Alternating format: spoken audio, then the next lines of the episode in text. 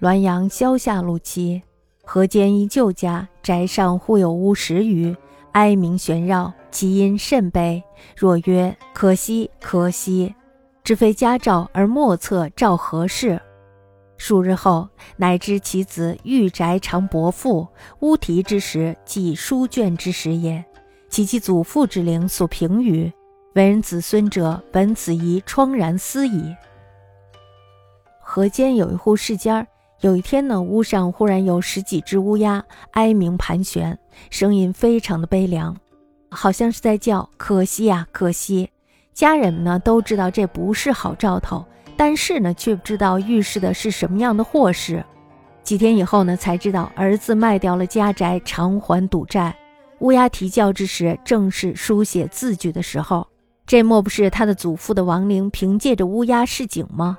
作为子孙，听了这个故事，应该心酸，应当沉思。